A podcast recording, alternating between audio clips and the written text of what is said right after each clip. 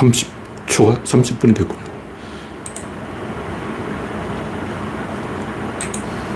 아직 창이, 아, 이제 창이 떴습니다. 아, 이제 창이 떴습니다. 현재 구독자는 2,900명입니다. 여러분의 구독과 알림, 좋아요는 큰 힘이 됩니다. 그레이스 방님이 일빠를 끊어줍니다. 알림슈타인님, 반갑습니다.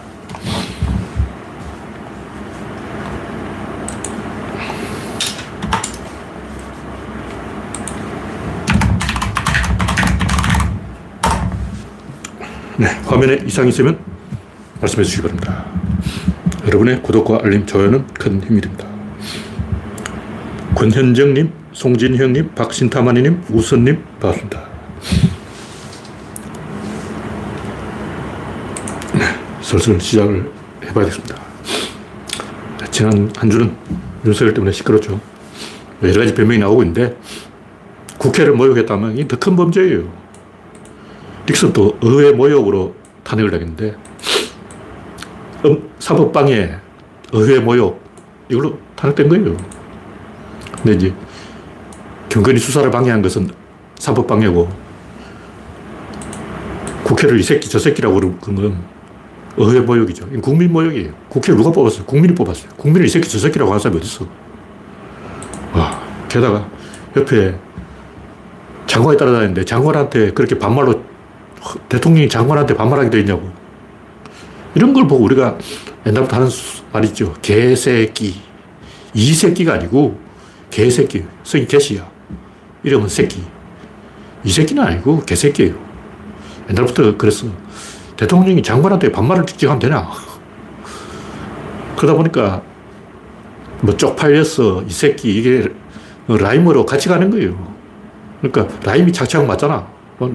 바이든이라고 했는지 날리맨이라고 했는지 저 그건 결론을 안 내리겠어요. 제 귀에는 바이든으로 들리는데 또 어떤 영상에 날리면으로 들리는 영상도 있어. 제가 이 속도를 느리게 7.5배속, 0.5배속으로 해보니까 0.75배속으로 해보니까 바이든은 똑똑히, 똑똑히 들리는데 또 이상하게 또 이 양반들이 또 뭐 자범을 제거했다 하면서 날리면으로 들, 들리는 그런 영상을 또 올려놨어. 그래서, 그래서 저는 결론 안 내리고 어느 쪽이든 막말인 건 똑같아요. 미국 의회에 막말한 것은 실수라고 둘러댈 수가 있는데 한국 국회를 막말했다는 것은 평소에 항상 그렇게 말했다는 거예요. 막 그렇게 말하고 다녔다는 거. 지금까지 수도 없이 이 새끼 저 새끼를 했다는 거 아니야. 이준석한테도 이 새끼 저 새끼 했고 이거는 상습범이죠. 확신범이고 이런 놈은 자기 미달이에요. 뭐 청명해 주거나 한식해 주거나 어차피 벌거벗긴 임금님인데 뭐 바이든한테 미국 의회를 그러면 안 되고 한국 의회는 그래도 된다. 이런 개소리가 어딨어. 참, 그게 더 나쁜 거지. 바이든한테는 그건 어, 실수지. 왜냐하면 미국 의회에 자주 가는 일이 아, 니니까 어쩌다가 한번 미국 의회에 간 거지 뭐 매일 미국에 가냐고. 어. 하지만 한국 국회는 항상 자기가 한국에 살고 있으니까 상습범이죠. 하여튼 이런 인간들의 특징이 뭐냐면 상대방을 받아치려고 그러는 거예요. 근데 받아치면 50대 50이 된다고 생각하는데 이건 크게 착각하고 있는 거예요. 국민들은 역할 게임이라고 생각하기 때문에 그 자리에 어울리느냐 이걸 보는 거예요. 야당이 잘못한다고 해서 여당이 용서되는 게 아니죠. 그 무슨 얘기냐면 영화를 찍는데 주인공이 나 엑스트라보다 낫잖아. 지나가는 행인 1보다 연기 잘했잖아. 계속 이런 수작하면 잘라버리죠. 주인공은 그걸 이끌어가야지. 어, 주인공이 엑스트라 탓하고 말이야. 히어로가 빌런 타다고. 히어로가 찔찔 울면서 villain이 나쁜 새끼예요. villain이 나쁜. 그런 게 어딨어. 히어로가 빌런을 이겨야지. 어, 빌런이 세다고 막 히어로가 울고 다니고 그런 게 어딨어. 참. 대통령은 대통령다워야 되고 장관은 장관다워야 되고 야당은 비판 비판을 해야 야당다운 거예요. 그러니까 야당이 비판하는 것은 그 야당 역할이고 여당이 야당 비판하는 것은 그 정신병자죠. 국민도 할말 있다. 국민은 그냥 여당, 여당이 싸우라. 누가 이기자 보자. 이게 아니에요. 국민은 각자 자기 역할에 맞게 행동해라.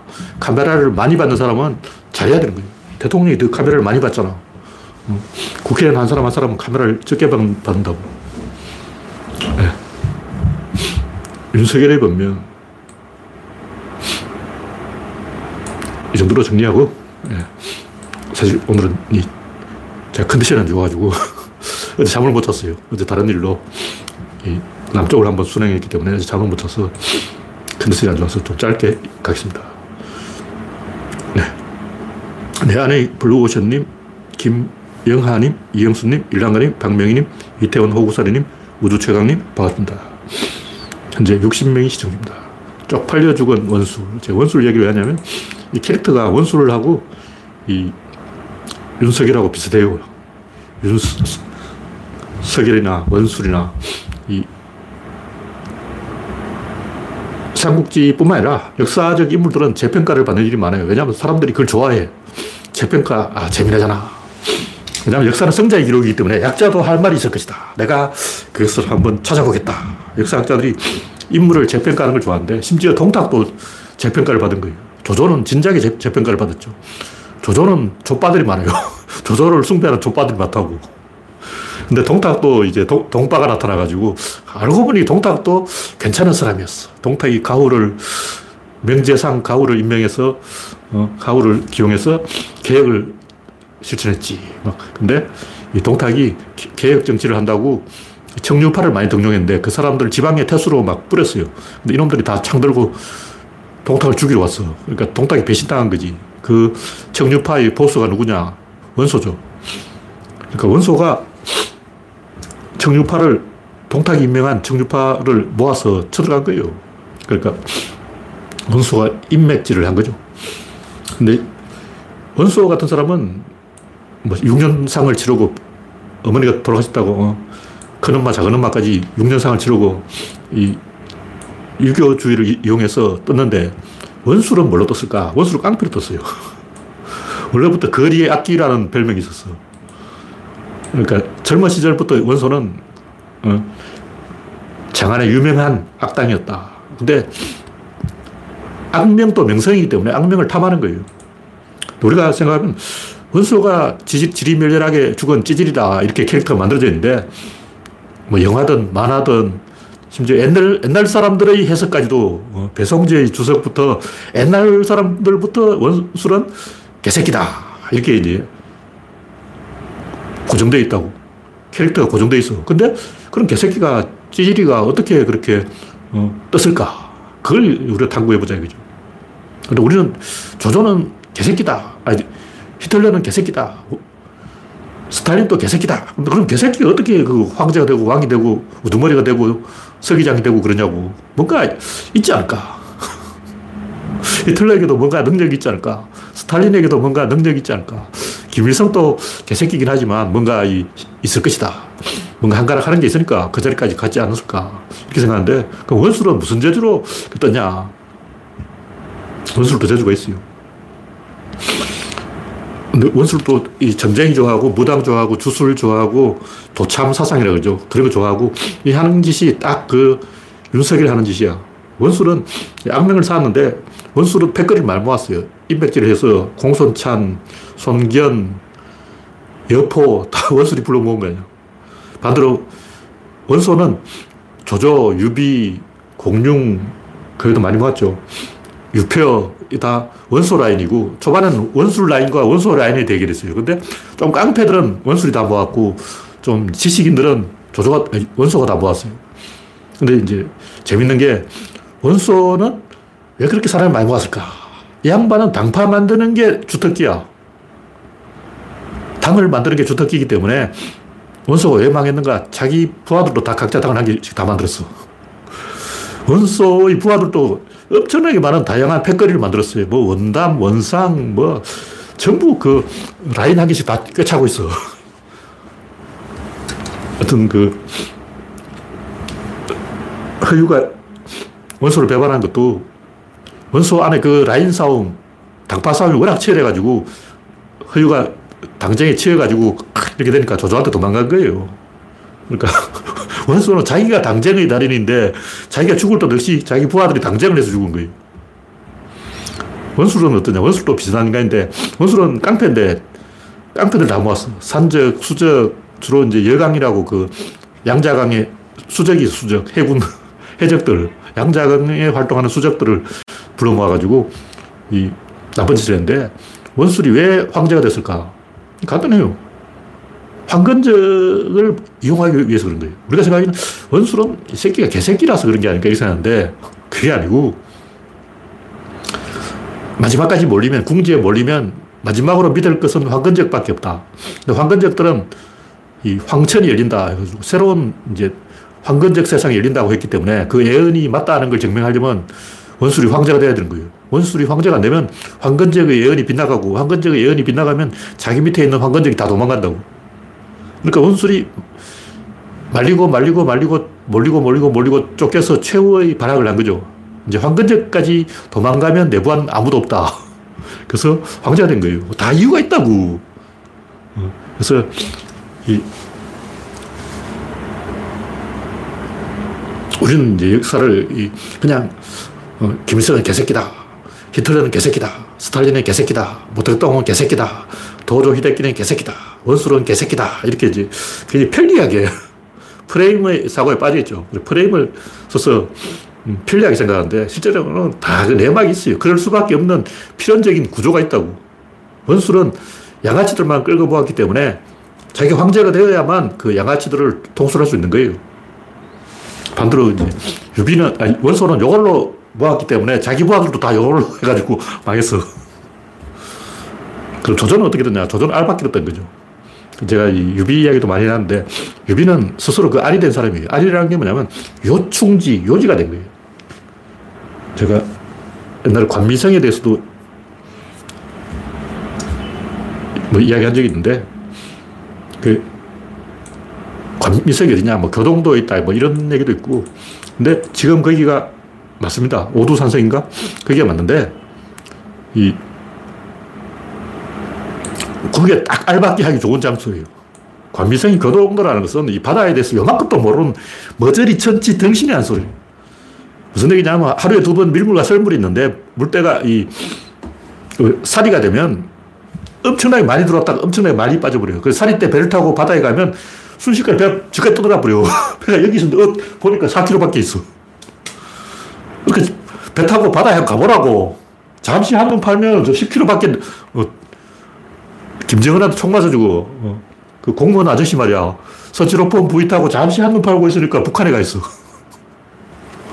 그러니까 바다에서 널빤지로 하나 타면 순식간에 북한에 가서 장단에 가가지고 황해도 가가지고 김정은한테 총 맞아. 그러니까 있을 수가 없는 일이고 그 지리에 대해서 좀 알아야 되는데 역사학자라는 자들이 어, 교동도가 관미성이다 이런 무식하게 무식이 통통 튀는 어, 어처구니 없는 개소리를 하는 것은 한심한 거죠.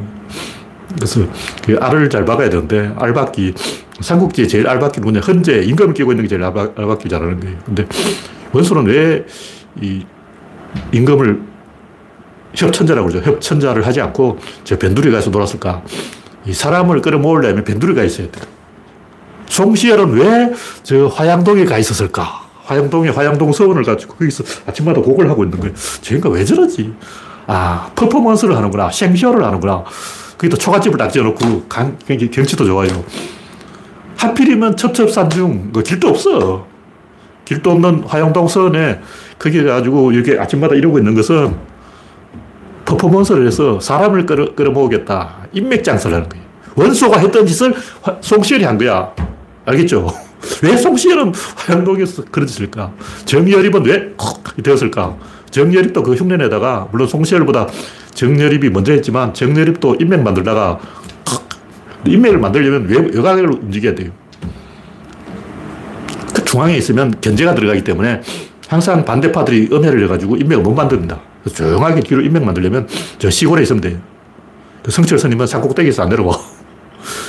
가해산 해일사에 짱 박혀 있으면 막 그까지 찾아간다고 전두환이 막 찾아가고 막 일부러 서울에 안 오는 거예요. 조개사에 딱 앉아있으면 별건 아니죠. 그래서 좀 아는 사람들은 일부러 시골에 짱 박혀서 세력을 모으는 거죠. 정열이, 송시열 다 그렇게 있고 원소도 그렇게 아 변두리에 있어야 사람을 끌어볼 수 있다. 죽이잖아. 그래서 저 하북에 가 있었던 거예요. 근데 공수처는 너무 멀리 변두리에 가서 사람을 끌어모은 게 아니라 산적을 끌어모아서 오랑캐나 끌어모았고 딱그 원소가 자리 잡은 지역이 천하의 명사들을 끌어모으기 좋은 뒷담화를 까기 좋은 인맥 만들기 노력하기 좋은 딱 우리나라로 말하면 화양동 서원 서울하고 화양동 서원의 거리가 그 허도와 업성의 거리 딱 자로 잡으면 딱 줄자 딱 채워 대충 견적이 딱 나오잖아 그러니까 알박기를 한 거죠 근데 알을 박기 더 잘했어요. 그리고 유비는 자기 스스로 알이 되었어요. 알이 된다는 것은 어떤 최대한 긴장된 상태, 대치 상태를 계속 유지하는 거예요. 뭐 유비가 가는 데만 전쟁이 일어나. 유비가 가만히 있으면 전쟁이 끝날 건데 유비가 여기 가면 여기 전쟁 나고 저기 가면 저기서 전쟁 나고 가는 데마다 전쟁이 나는 거예요. 계속 그 대치 상태, 긴장 상태, 또 균형 상태를 유비가 만들어낸 재주가 있었다. 그러니까 결국 역사는 알박기인데 그 알이라는 게 지리적인 알박기, 사람 알박기, 협천자죠. 그리고 전선 알박기, 다양한 알박기 방식이 있다. 그런 얘기죠. 그리고 인맥 노름을 하면 분열에 빠져서 원소골 난다. 뭐 그런 얘기. 다 이유가 있어요. 보면 재밌어. 네. 다음 꼭지는 일본의 쇠락. 뭐 한국도 비슷하지만 일본은 여전히 강대국이란 망상에 빠져서 일본의 쇠락을 일본만 모르고 있다. 이 얘기는 한국도 일본 따라가다는 일본처럼 된다. 근데 제가 볼 때 한국은 기레기가 망치고 있어요. 그래서 기레기만 제대로 하면 한국은 운이 치유된다. 왜냐하면 한국은 중국 등살에 이 망상을 하려고 해도 망상할 찬스를 안 줘요. 조용하게 이제 혼자 산에 짱박혀서, 섬에 짱박혀서 망상을 해야 되는데 중국에서 계속 집적거리기 때문에 우리가 좀 망상에 좀 빠져볼까 하면 북한이 한마디 김정은이 한 방 때리고 우리가 좀 망상에 빠져볼까 하면 또 CGP 한 방 때리고 우리는 망상에 빠질 찬스가 없다. 그런 얘기입니다. 네, 다음 곡지는 역사는 알박기다. 똑같은 얘기인데,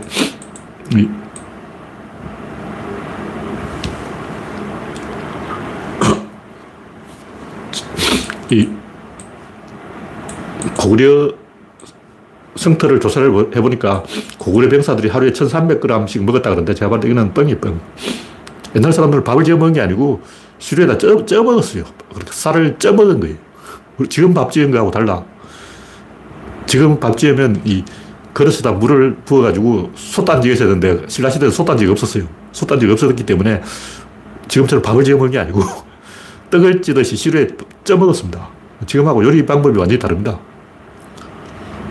지금처럼 요리를 하면 아마 이 솥단지가 타버릴 것 같아요. 정확히는 모르겠는데, 하여튼, 이, 제가 경주에 살기 때문에 덜판에 나가보면 이 시루 손잡이, 떡 시루가 있는데, 신라 사람들이 쓰던 시루 손잡이를 제가 한 100개도 넘게 주었어. 한 개, 두 개가 아니고 100개쯤 봤어요. 처 음에는 야, 이거 유물인가 싶어 주워 모으다가 형태가 똑같은 시루가 엄청나게 많이 있는 거야. 막 10m마다 손잡이 한 개씩 있어. 그래서, 아 너무 많다 하고 다 버렸어요. 버렸는데. 하여튼 엄청 많아, 엄청 많아. 바글바글해. 어. 그러니까 그 경주 그 포석정 앞 들판은 신라 시대는 다 사람들이 사는 집터였고 거기에 신라 사람들이 시루에 떡을 쪄 먹었는데 그 손잡이가 바글바글하게 많이 버려져 있다.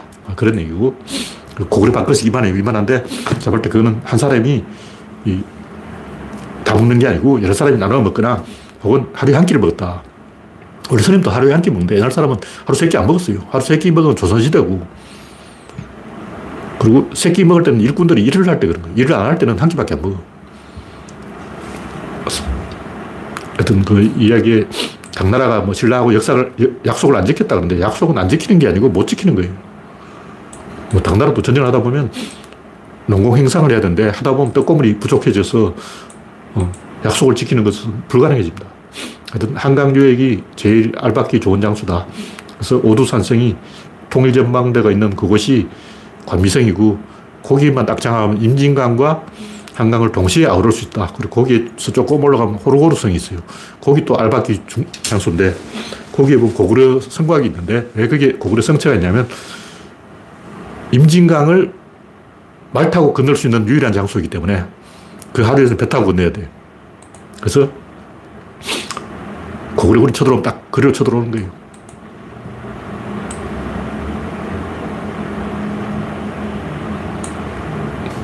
제가 이 얘기를 하고 싶었던 것은 원술이 공손찬, 손견, 손책, 여포 이런 그 덕보잡 도견도 한때 원술파였고 인물들을 다 끌어모다가 망했고 원소도 아, 원술도 유비도 원, 술 편에 있었던 적이 있어요. 잠시 그런 적이 있었고. 왜냐면 유비가 공손찬 부하, 부하인데 공손찬이 원술 부하이기 때문에 유비도 한때는 원술 부하였다. 뭐 그런 얘기. 근데 원소도 이제 자기 자력으로 안 하고 천하의 명사를 다 끌어모아가지고 대세력 작전을 쓰다가 망한 거예요. 항상 보면 이런 식으로 대세력 작전을 쓰면 망해요. 백제가 왜 망했을까? 제가 볼 때는 당시 이 나제 동맹이 아니고 백제, 신라, 외, 가야, 사국 동맹, 사국 동맹. 대세력 작전을 쓰다 보니까 군비를 늘리지 못하는 거예요. 왜냐면 군비를 늘리면 동맹이 깨져. 내가 군대를 키우면 저쪽에서 어, 쟤들 왜 저러지? 우리나라 쳐들어오려나? 동맹이 깨지는 거예요. 백제가 군대를 키울 수 없지. 어. 그래서 가야 군사 빌려오고 일본 군사 빌려오고 이런 식으로 하다 보니까 각계 격파가 되는 거예요. 중국도 비슷한 게 말이에요. 송량공만 그런 게 아니고 오왕합려, 오랑, 오왕부차, 오랑구천 이런 양반들도 다 한 번씩 삽질했어. 그냥 교만해져가지고. 왜 교만해지냐? 교만이 별 게 아니고 이 세력을 끌어모으려면 외교를 해야 된대. 외교를 하려면 좀 과실해야 돼. 그래서 원술처럼 비단 옷을 입고 사치, 낭비, 미녀 뭐 이런 희한한 짓을 해야 어, 정신병자 같은 행동을 해야 사람이 꼬여 된다는 거죠. 그러니까 퍼포먼스를 해야 되는 거예요. 그래서 윤석열이 족박아 해줘야 돼. 도 스태핑 해줘야 돼. 왜 윤석열은 족박을 하고 도 스태핑을 할까? 그걸 해야 천하의 인재들이 꼬인다고 생각하는 거예요. 그러다 망한 게 원술이죠. 그러니까 망하는 것도 공식이 딱 알박기를 잘못해서 망하는 거예요. 사람을 끌어모으려고 이 코어를 보강을 해야 되는데 코어를 약화시키는 거예요. 무슨 얘기냐면 이 사람도 끌어모으고 저 사람도 끌어모으면 가운데가 강하면 안 돼. 가, 강하면 원심력에서 떨어져 나가. 내가 막 힘이 세면 떨어져 나가는 거예요. 그럼 나는 이렇게 약하게 있고 대신 이제 손책을 쓰거나 손견을 쓰거나 손실을 이용해서 저희 부하들을 이용해서 어, 자기를 약화시키고 외곽 세력을 이용해야 패가 붙어. 뒷패가 분다는 거예요. 그러니까 송건도 주유를 부리고 이런 식으로 자기가 힘을 키우면 안 되고 자기는 좀 약하게 있고 제후들에게 권력을 나눠주는 거예요. 그런 전략을 쓴 게 오나라죠. 조조는 자기가 최강이에요. 조조 진영 안에서는 조조가 에이스고 나머지는 그냥 시다말이야. 조조가 직접 군대를 끌고 가도 이긴다고. 근데 이 유비 진영은 좀 아니지. 유비는 조금 멍청하고 관우 장비가 잘하고 조운도 잘하고 황충 마초도 잘하고 오나라도 마찬가지. 오나라도 손권은 물렁한데 옆에 주유가 잘하고 노숙이 잘하고 어, 이런 그 여몽이라든가 육손이라든가 이 부하들이 잘하는 거예요. 왜 그러냐. 주군이 너무 잘하면 외교가 안 돼. 오나라는 국가 제도 자체가 다국적군이기 때문에 본부는 좀 띠라고 이 용병들이 잘해야 되는 거예요. 근데 그런 시스템을 하다가 망해요. 보통 보면 그렇게 망해. 그래서 이 역사를 그런 식으로 잘못 아는 사람이 많다. 광해군이 대표적인 인간인데 자기 힘을 안 키우고 뭐 청나라 군대를 어떻게 이용해 보자. 이런 식으로 어, 외교를 어떻게 해서 살아남으려고 하다가 망한 나라가 역사적으로 한둘이 아니에요. 거의 대부분의 멸망한 나라들이 전부 똑같은 공시로 멸망했습니다. 그 정도로 이야기하고. 네.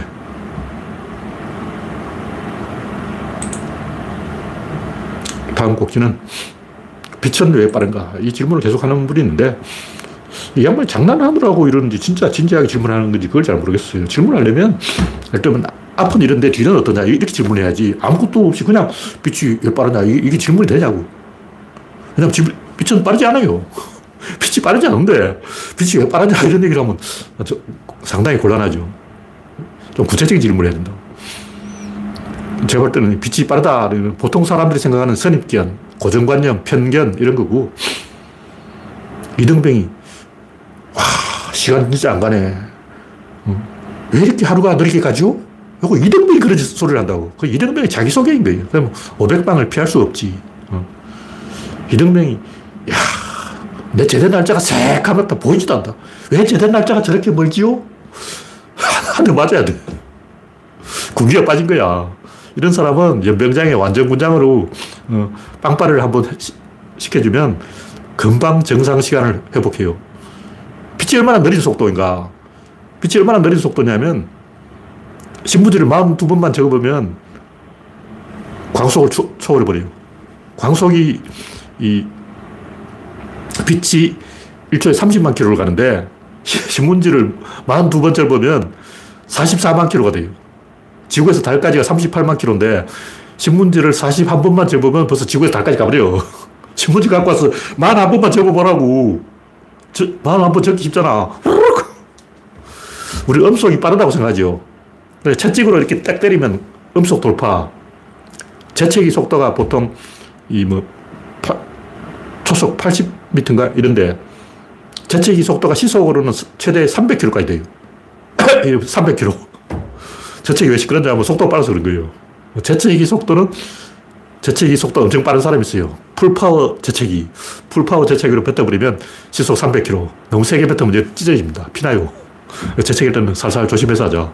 그냥 이게 업속 돌파야, 업속 돌파. 거의 업속 근처까지 가버려요. 재채기보다 다섯 배 빨라버리면 재채기 속도의 네 배가 음속이에요, 음속. 우리는 이 빛이 빠르다고 생각하는데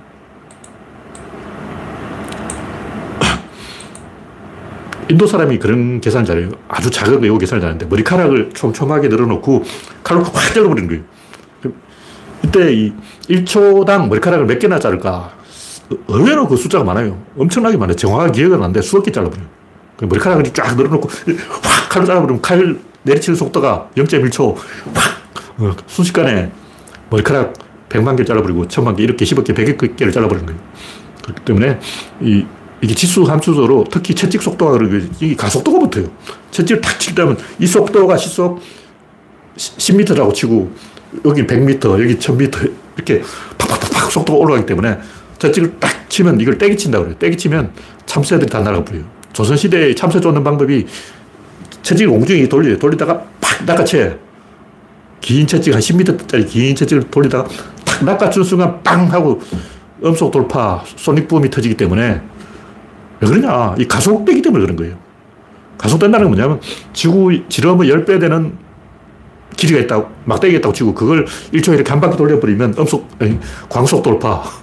그러니까 지구 길이의 10배의 막대기를 1초에 한 바퀴 돌리면 이미 광속을 돌파했다는 거예요. 엄청 빨라! 광속은 무지 느린 속도예요. 플랑크 상속도 제가 볼 때 작은 게 아니고 존나 큰 거예요.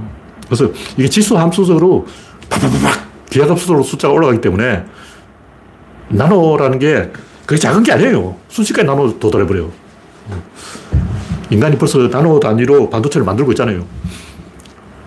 원자 한 개 단위까지 벌써 이미 인간이 도달했어. 원자 한 개씩 핀셋으로 찝어가지고 물건을 만들 수 있다고.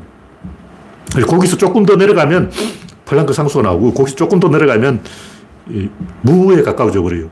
그래서 빛은 엄청나게 군뱅이 속도고 빛이 빨라 보이는 이유는 빛이 기준 속도이기 때문에 기준보다 빠르면 우주가 무너지죠.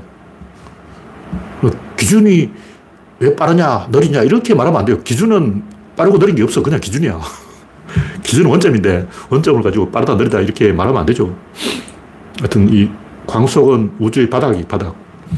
만약 광속을 초월하는 게 있으면 질량이 마이너스가 되는데, 질량이 마이너스가 되면 이 우주가 붕괴해버려요. 빅뱅을 반대, 그 big freezer라고 아니고 빅뱅도 아니고 big freezer도 아니고 다른 게 돼버려요. 그러니까 우주가 빅뱅에서 발생했다면 그걸 정반대로 180도 딱 뒤집어 버리면 음, 마이너스 질량이 돼버린 거예요. 마이너스 질량이 되면 광속도로 빨라져 버려요. 우주가 붕괴해서 여러분은 이제 다 죽습니다. 하여튼 여기서 우리가 알아야 될 것은 빛이 빠르냐 느리냐 이런 게 아니고 우주가 수학으로 되어 있다. 우리 수학은 다 지수 함수적으로 되어 있기 때문에 아까 이 가속도로 되어 있는 거예요. 뭐든지 다 가속도야.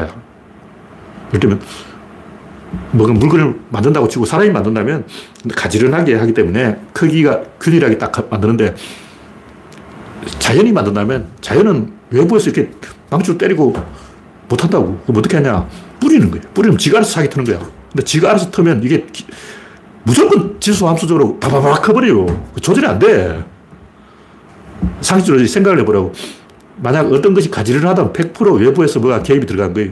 뭐 강물이 흐른다거나, 뭐, 산맥이 움직인다거나, 뭐 이런 걸 보면, 산이 저런 모양인 것도 바람이 불어서 그런 거예요. 비가 때려서 그렇다고. 다시 말해서 외부에서 누가 때려줘야 산술급수적으로 되지. 외부에서 안 때려주고 자체적으로 크면 무조건 지수 함수적으로 가기 때문에 무조건 이거는 기하급수적으로 바바박 커버려서 순식간에 이 신문지를 100번 또안 접었는데 벌써 1천광년 133번인가? 신문지를 100몇 접으면 우주 크기까지 가버려요. 1천억 광년이죠. 1천억 광년까지 가버려요. 그 뭐냐면, 우주가 처음 만들 때 하나의 점을 잡아당기 선을 만들고 선을 당겨서 각을 만들고 각을 당겨서 채를 만들고 채를 당겨서 개를 만들었는데 이걸 고무줄처럼 당겼다는 말이죠. 다시 박 놔버리면 쭈르륵 쪼그라져서 다시 점으로 돌아가 버려요. 그게 우 주가 수학적으로 만들어져 있다. 이 말은 이 자체의 어떤 성질이 없다. 그런 얘기죠.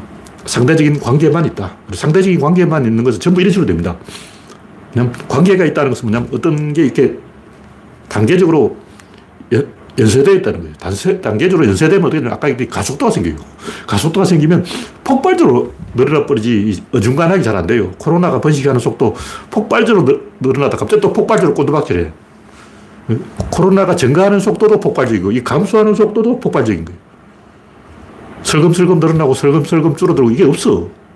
원래 우주의 모든 것이 잘 살펴보면 전부 폭발, 폭발, 폭발, 폭발, 폭발이지 살금살금은 우주 안에 없습니다. 무조건 다 폭발이에요. 이 폭발, 저 폭발 막. 에볼라 바이러스는 너무 빨리 폭발해가지고 자멸, 속도 조절 안 된다는 거죠. 이것이 우주의 본래 성질이다는 걸 알아야 됩니다. 이 광속이라는 게 뭐냐? 의사결정 속도예요. 의사결정 속도가 뭐냐? 자리 바꾸는 속도예요. 그러면 공간의 장이 진동하는 속도라고. 그러니까 그건 일정할 수밖에 없지. 그러니까 왜냐면 빛 자체의 속도가 아니야. 우리는 빛이 속도를 가진다고 생각하는데 사실은 빛을 흔들어서 위치를 이동시키는 바로 그것이 속도를 가진다. 그것이 뭐냐?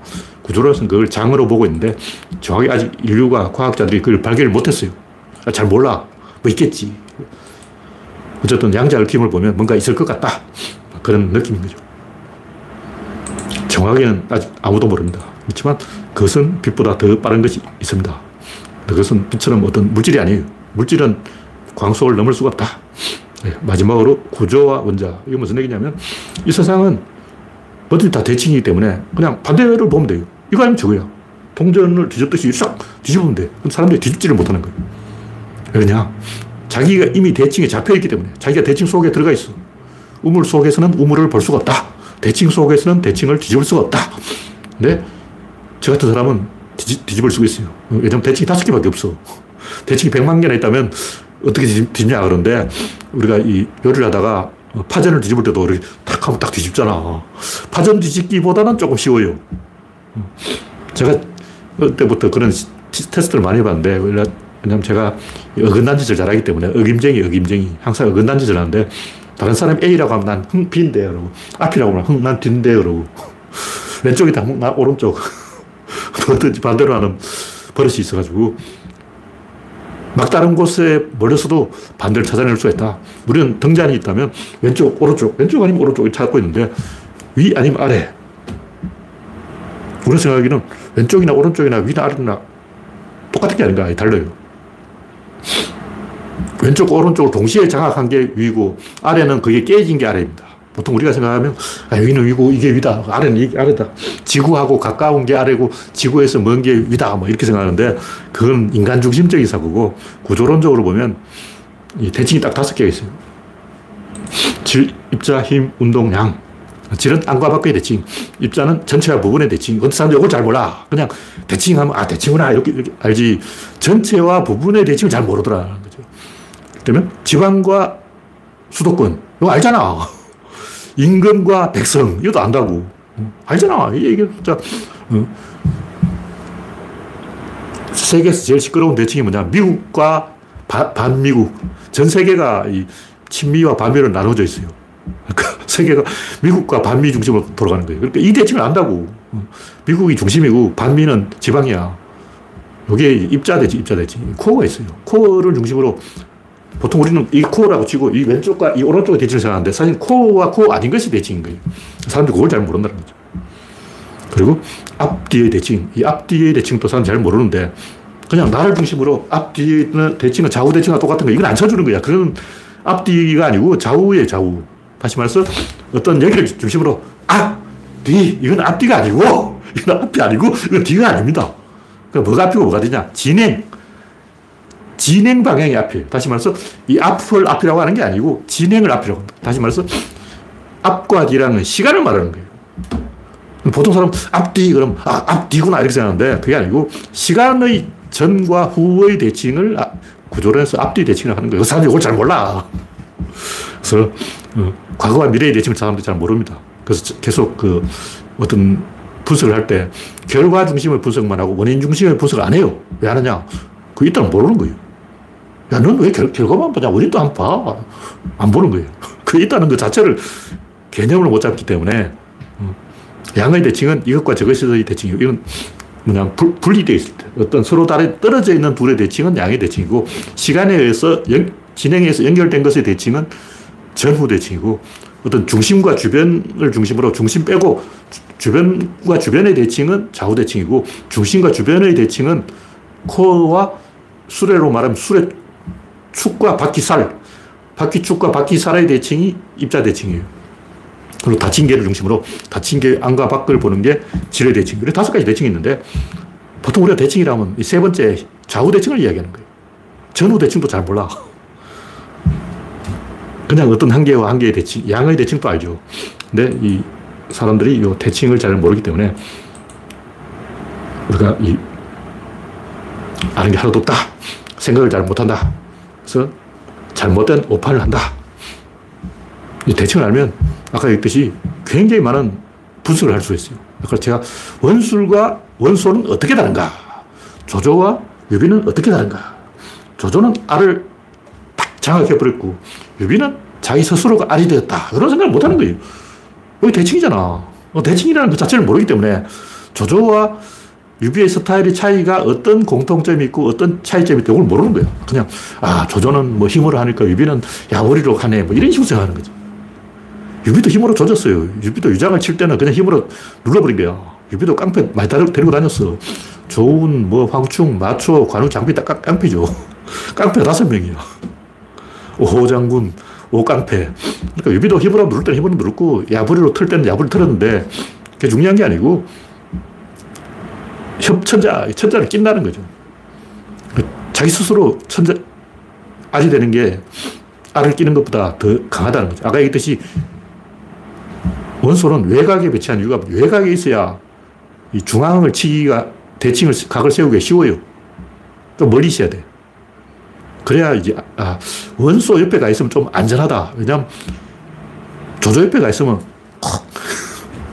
죽는다고, 뒤진다고. 그래서 자기가 조금 뜻을 펼치려면 좀 멀리 외곽에 나가 있어야 된다. 본능적으로 아는 거죠. 그래서 제가 아까 원술과 원소의 차이점, 대칭을 시켜서 정확히 비교를 해놨는데, 이런 식의 대칭을 세워서 삼국지를 분석한 사람 지금까지 없습니다. 삼국지 읽은 사람이 한두 명이 아니고, 개나 소나, 뭐, 이준석도 삼국지 팔아먹는다고 저러고 있는데, 음, 천하에 그 많은 쟁쟁한 인물들이 삼국지 장사를 하면서 요걸 안 하는 거예요. 내가 지금 한 이 이야기를 왜 안 하냐고. 내 눈에 딱 보이는데 그 사람 눈에는 안 보이는 거야. 원술은 이런 행동을 했고, 원소는 이런 행동을 했다. 원소의 부하들은 왜 다 분열됐을까? 아, 원소의 부하죠. 원소 지가 그런 짓을 한 거야.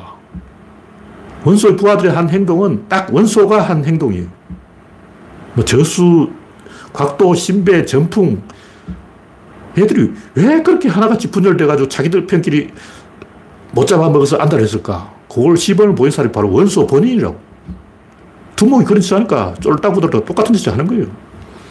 그래서 이런 것을 사람들이 삼국지를 그렇게 떠들면서도 분석을 안 해주는 거예요. 왜 안 해주냐? 대칭이 안 보여. 그래서 여러분이 대칭이 다섯 가지가 있다는 걸 알면, 아, 이런 대칭도 있구나. 아, 이런 식으로 또 붙어 보였구나. 아, 이런 식으로 또 해먹었구나.